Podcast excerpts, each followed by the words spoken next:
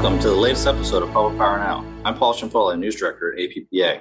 We're joined today by Al Fizer, Administrator for the Village of Pioneer, Ohio. This episode marks the latest in a periodic series of Public Power Now episodes that focuses on smaller public power utility systems and communities. Al is the recipient of the 2021 American Municipal Power Seven Hats Award. This award recognizes utility managers who serve smaller communities of less than 2,500 meters and whose management duties extend well beyond the scope of a manager in a larger system. Al, thanks for joining us today. Thank you for having me. Well, Al, just to kind of get our, our conversation started, could you provide an overview of the Village of Pioneer and um, and the benefits of, of being a public power community?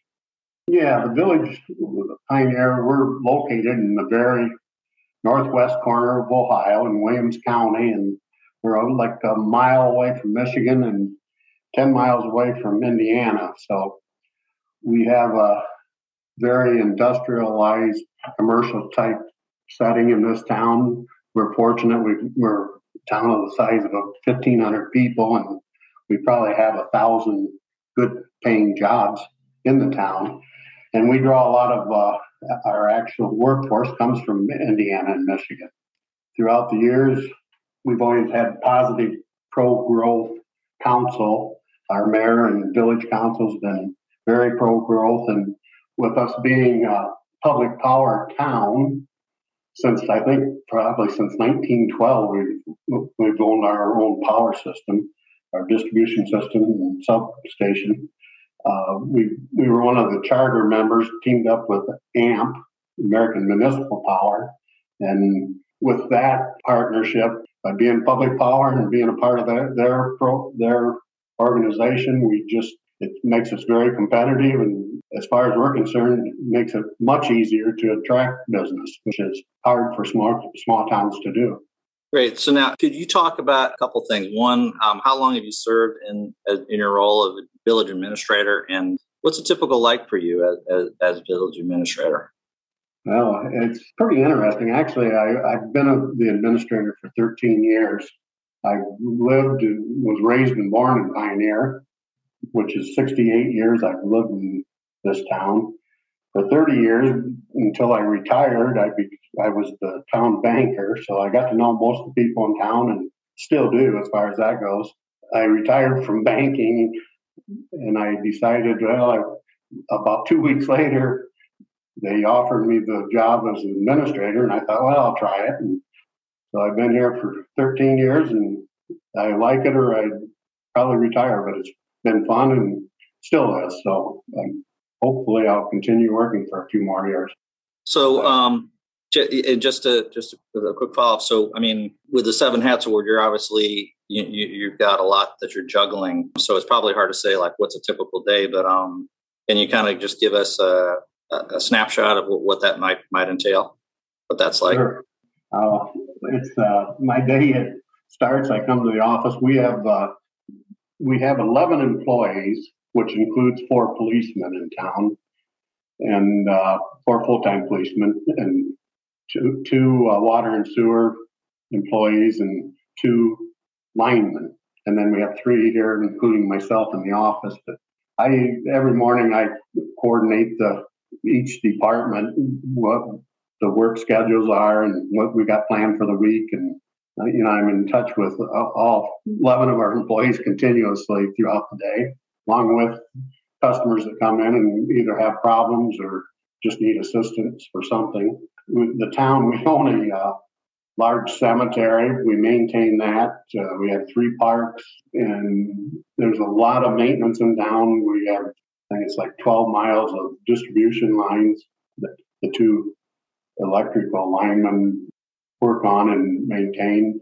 And then I help each department. I'll help if they need, whether it's directing traffic or mowing the cemetery or but balancing the budgets. It just depends on what day it is and what day we I plan for things to do. But we're all very we all do different have different hats in town because we're a small town and not very many employees. Right. Um, and, and, and in terms of uh, research that I did prior to our to our discussion today. Uh, one of the things that jumped out at me was the fact that you led the completion of more than $18 million of infrastructure projects And those projects included storm drainage, water treatment, power distribution, and uh, transmission projects.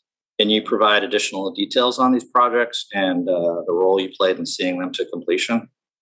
Sure. Uh, the first first year I was here, we was actually we just got a, had approved a 69 kV line that the village distribution system was going to uh, build. It, it was a two mile line to connect us with the what they call ATSI, American Transmission System. So we we completed that, and that was a that was a million dollar project, and that provided us backup for our interconnection with. It was also with AEP coming in from the uh, south. So that was our first project. That took about a year, and it gives us backup power. If one source has a problem, we can turn on and go to the next, you know, to the the other one, and uh, just it makes it easier to sell. Companies that come to town, they like to hear where we're not relying on one source of uh, power, and it's been a great advantage to us. And a year, about two years later, we decided to loop our whole perimeter of our town with 12 inch water lines, uh, new uh, storm and gutter and blacktop streets, uh, new water tower. Uh, we went from a 200,000 gallon water tower to a 800,000 gallon storage water tower. That took about two years to complete that project, but that was a seven and a half million dollar project. Uh, the town looks great, and the infrastructure is basically the bulk of it is new. And just in regards to the water part of it, just this year we're, we're just now completing our renovation of our water treatment plant. We, we uh, council approved a million dollar uh, renovation. We bid it, and the contractor should be done by the end of October. And so the EPA is happy with us. We're all up to date on meeting their, uh, complying with their rules. And we're just actually our infrastructure in town, as far as the underground infrastructure, is excellent. And during the last seven, eight years, our electric uh, superintendent and his linemen, they pretty much have rebuilt most of our distribution lines where needed in town, which quite a probably I'd say half of the distribution we've rebuilt. That's sort of been the story for the past of what we've got done. Great. You know, kind of looking forward or, or things that, you that, you currently have on your plate. Are there any um, projects, uh, current projects you're overseeing for the village you'd like to highlight? Uh, yeah, right. We just, uh, in the last six months, we just, our council just approved an annexation of uh, to add 100, 180 more acres to our industrial park. And with that, we're we've got two new industries coming. One or both of them for sure, and we've got a couple potentials. But one of them is a concrete plant, uh, and uh, with the industrial park, we're in the process of bidding out a, a street extension and water lines and sewer lines and uh, estimated project on that is like close to two million dollars in new new uh, street extension. Uh, the other project that's coming, and we just pretty much have uh, inked the deal, and it's with a company called AquaBounty. And their plan is to break ground in January or February. They've been doing site evaluations and everything in town for the last year. Uh, the plan is they're going to invest a quarter of a billion dollars, two and a half, two, $250 million into a facility, a 480,000 square foot facility that will they're going to genetically raise salmon. So it's a fish farm basically, and uh, uh, current our our average power that we use a year is like uh, 30 or uh, three and a half megawatts of power a year. And with the addition of this plant, they're projecting in the next uh, two years in year two, 2024, probably their consumption would be close to seven and a half to eight megawatts of power. And then another two years later, they're projecting up to 14 megawatts of power. So, working with AMP T, we are in the process of designing and building a new substation that will handle what we need for this company and any future uh, companies that come to the park.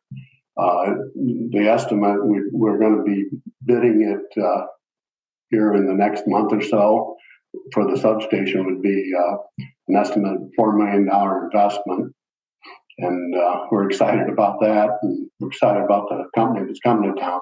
They're uh, just a little thing on the salmon. They use uh, a lot of power to heat the water because the water's got to maintain a certain temperature because they raise them from eggs to two years they're full grown salmon and they'll package them and I'm not sure how many tons, but it was like 10,000 tons a year is what they're projecting to, to uh, produce. And uh, the uh, the power that they're going to use is it's going to double what we're selling now. So we've got a lot of. It's going to be a fun project, I think.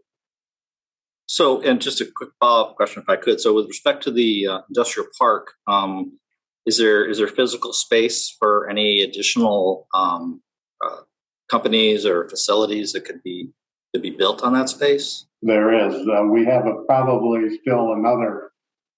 The AquaBounty, they're, they're, they purchased 80 acres of it, and we, we've got probably 120 acres still available for uh, business. And we fully expect uh, from the AquaBounty associated projects with that that we'll have some, we're going to have a, uh, a, greenhouse actually looking at it now, where they would use the uh, fish as they're cleaning that for fertilizer, and and the uh, water is all recycled. So we think it'll just continue to grow out there from companies breeding, you know, feeding on to other companies.